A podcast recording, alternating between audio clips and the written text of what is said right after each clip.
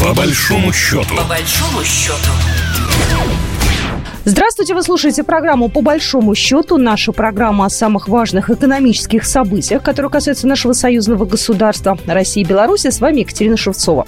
Наверное, одно из основных событий этой недели, открывшаяся 10 э, июля в Екатеринбурге выставка «Инопром».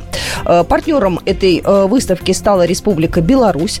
Интерес к этой выставке огромный. И вот уже есть первые заключенные соглашения. Мы об этом сегодня в нашей программе поговорим поговорим. Но что самое важное, как говорят наши чиновники, в частности Денис Мантуров, э, Россия и Беларусь движутся к тому, чтобы э, уже э, организовать единое промышленное пространство. Вот об этом мы сегодня и поговорим с нашим экспертом. У нас на связи Николай Межевич, главный научный сотрудник, руководитель Центра белорусских исследований Института Европы Российской Академии Наук. А, Николай Маратович, здравствуйте. Здравствуйте. Ну, на самом деле, Республика Беларусь – это немалая а среднее европейское государство с высоким промышленным потенциалом.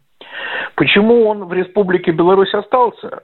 Куда он делся в Прибалтике на Украине, это долгий разговор. Но, э, если совсем кратко, э, президент Республики Беларусь Александр э, Лукашенко, когда первый раз победил на выборах, он как разумный хозяйственник начал, так сказать, проверять, ну а что в хозяйстве, в государстве есть. И выяснилось, что за годы советской власти накоплен огромный потенциал промышленный. Далеко не вся промышленность соответствует, ну, что называется, мировым стандартам, но она есть. Она дает продукцию, она обеспечивает занятость, она обеспечивает бюджет. И все внимание было уделено э, сохранению и развитию того, что есть.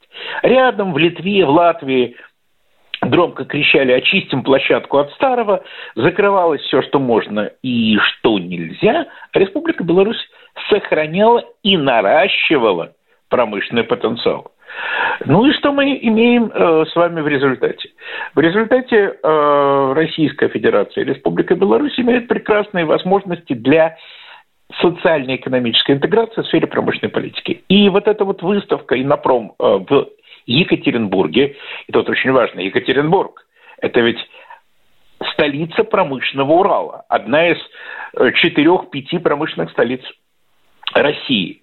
Поэтому гости из э, Беларуси со своей промышленной продукцией там, э, ну скажем так, понимаемы и желательны. Да, их хорошо встретили, это мероприятие проходило на весьма высоком правительственном уровне, и главное, э, что помимо сюрпризов, сюрпризы были. Например, был показан э, гоночный автомобиль, сделанный из э, тракторных деталей. Да, вот экзотика. Это нужно для пиара, но нам, если честно, и в Беларуси, и в России, я не уверен, что нужны гоночные автомобили.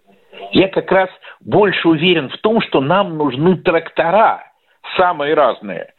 И что тут скрывать? Э, в Российской Федерации после 91 года большая половина тракторных заводов исчезла. Вот так. А в Республике Беларусь нет. То есть, когда не прерывается инновационная цепочка, то э, легче, соответственно, и поделиться какими-то секретами.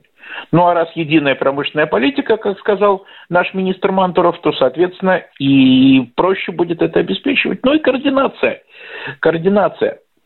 Вот смотрите, с одной стороны границы есть Могилев, Лифтмаш, а с другой стороны в России все-таки три э, крупных э, завода по производству промышленных и бытовых лифтов тоже есть. Нет смысла дважды в двух местах или в трех местах вкладывать деньги в промышленные инновации. Можно вложить деньги в одном э, исследовательском центре, а результаты использовать и в Беларуси, и в России. Экономия – экономия. Эффективность повышается тогда, когда меньше средств приносит больше эффект. Ну вот классический пример. Ну а в целом, знаете, не сумма главная. Подписано, по-моему, на 120 миллионов э, дол- в долларовом эквиваленте контрактов. Э, хорошая сумма, но не, э, не самая максимальная, которая э, могла бы быть возможной.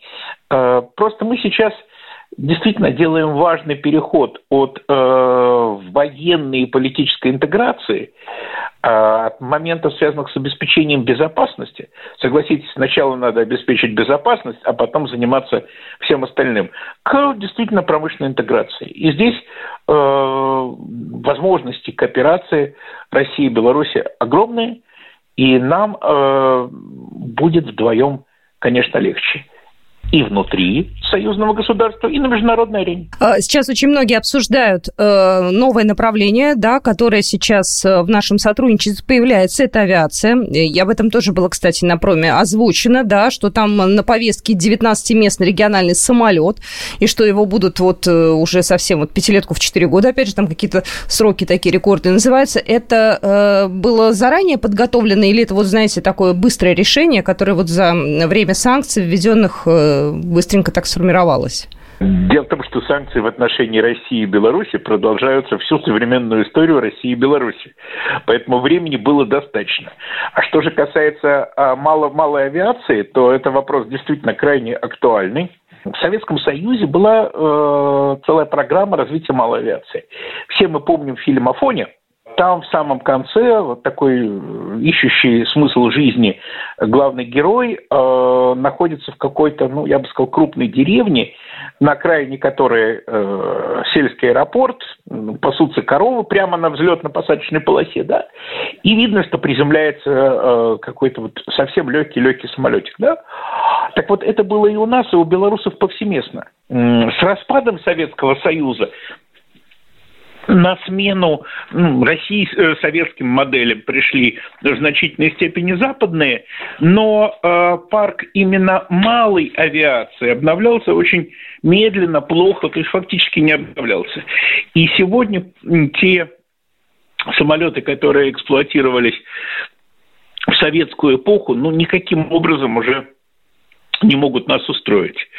Вот, собственно, э, поэтому и принято решение, видимо, принято оно достаточно давно, я из этого и скажу, принято решение э, профинансировать вот эту вот э, работу, да, эту работу э, в сфере создания ближнемагистрального самолета. Небольшой пассажировместимостью, если я правильно помню, до 19 человек.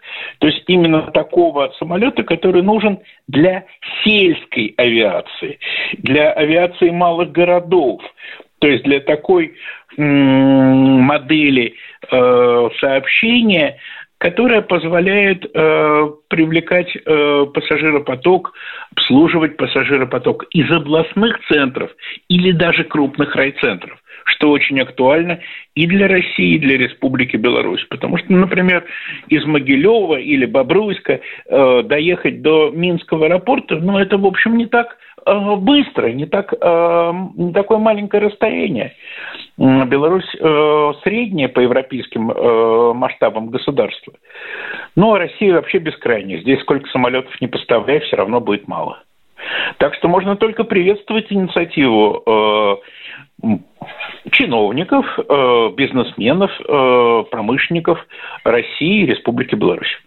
Еще тоже интересно, многие обсуждают э, соглашения, которые подписаны, э, в частности, э, в области развития станкоинструментальной промышленности. Э, здесь в чем так скажем, прорыв, ну, не, может, даже не прорыв, по крайней мере, в чем польза? Ну, польза очевидная. Э, у нас э, и в России, и в Республике Беларусь э, достаточно не просто умных, а талантливых и, может быть, даже гениальных инженеров. Все это великолепно. Но если нет хороших станочников-исполнителей, фрезеровщиков, операторов станков с ЧПУ, числовым программным управлением, ну, то есть современные станки, то э, гениальность инженеров не реализуется в конкретном практическом выходе, то есть в продукции. Нужны станки. Станкостроение – это то, что э, развивалось ну, начиная с первой и второй пятилетки. Руководители э, Советского Союза прекрасно понимали, что прежде чем сделать что-либо э, пригодное для непосредственного использования, неважно, автомобиль М или танк, нужно сначала построить станки. И так, собственно говоря, и было сделано. Ну, я думаю, что э, у нас большое будущее, и о том самом едином промышленном пространстве уже можно не говорить, его уже можно, я думаю, в ближайшее время ощутить, посмотреть, да, и в нем э, существовать нашему бизнесу, и все наши такие вот подобные форумы исключительно нам на пользу. Э, и сегодня с нами в эфире был главный научный сотрудник, руководитель Центра белорусских исследований Института Европы Российской Академии Наук. Ну и в конце нашей программы осталось добавить, что выездная выставка «Инопром» в Беларуси впервые состоится в 2025 году. И, что интересно, она пройдет в новом павильоне «Экспо». Об этом э, заявил вице-премьер э, Республики Беларусь Петр Пархомчик. Так что ждем э, итогов. Э, я думаю, наверняка про выставку «Инопром 2023» мы поговорим еще не один раз в наших программах. А на этом программа, по большому счету, закончена. С вами была Екатерина Шевцова. До свидания. Программа произведена по заказу телерадиовещательной организации Союзного государства. По большому счету. По большому счету.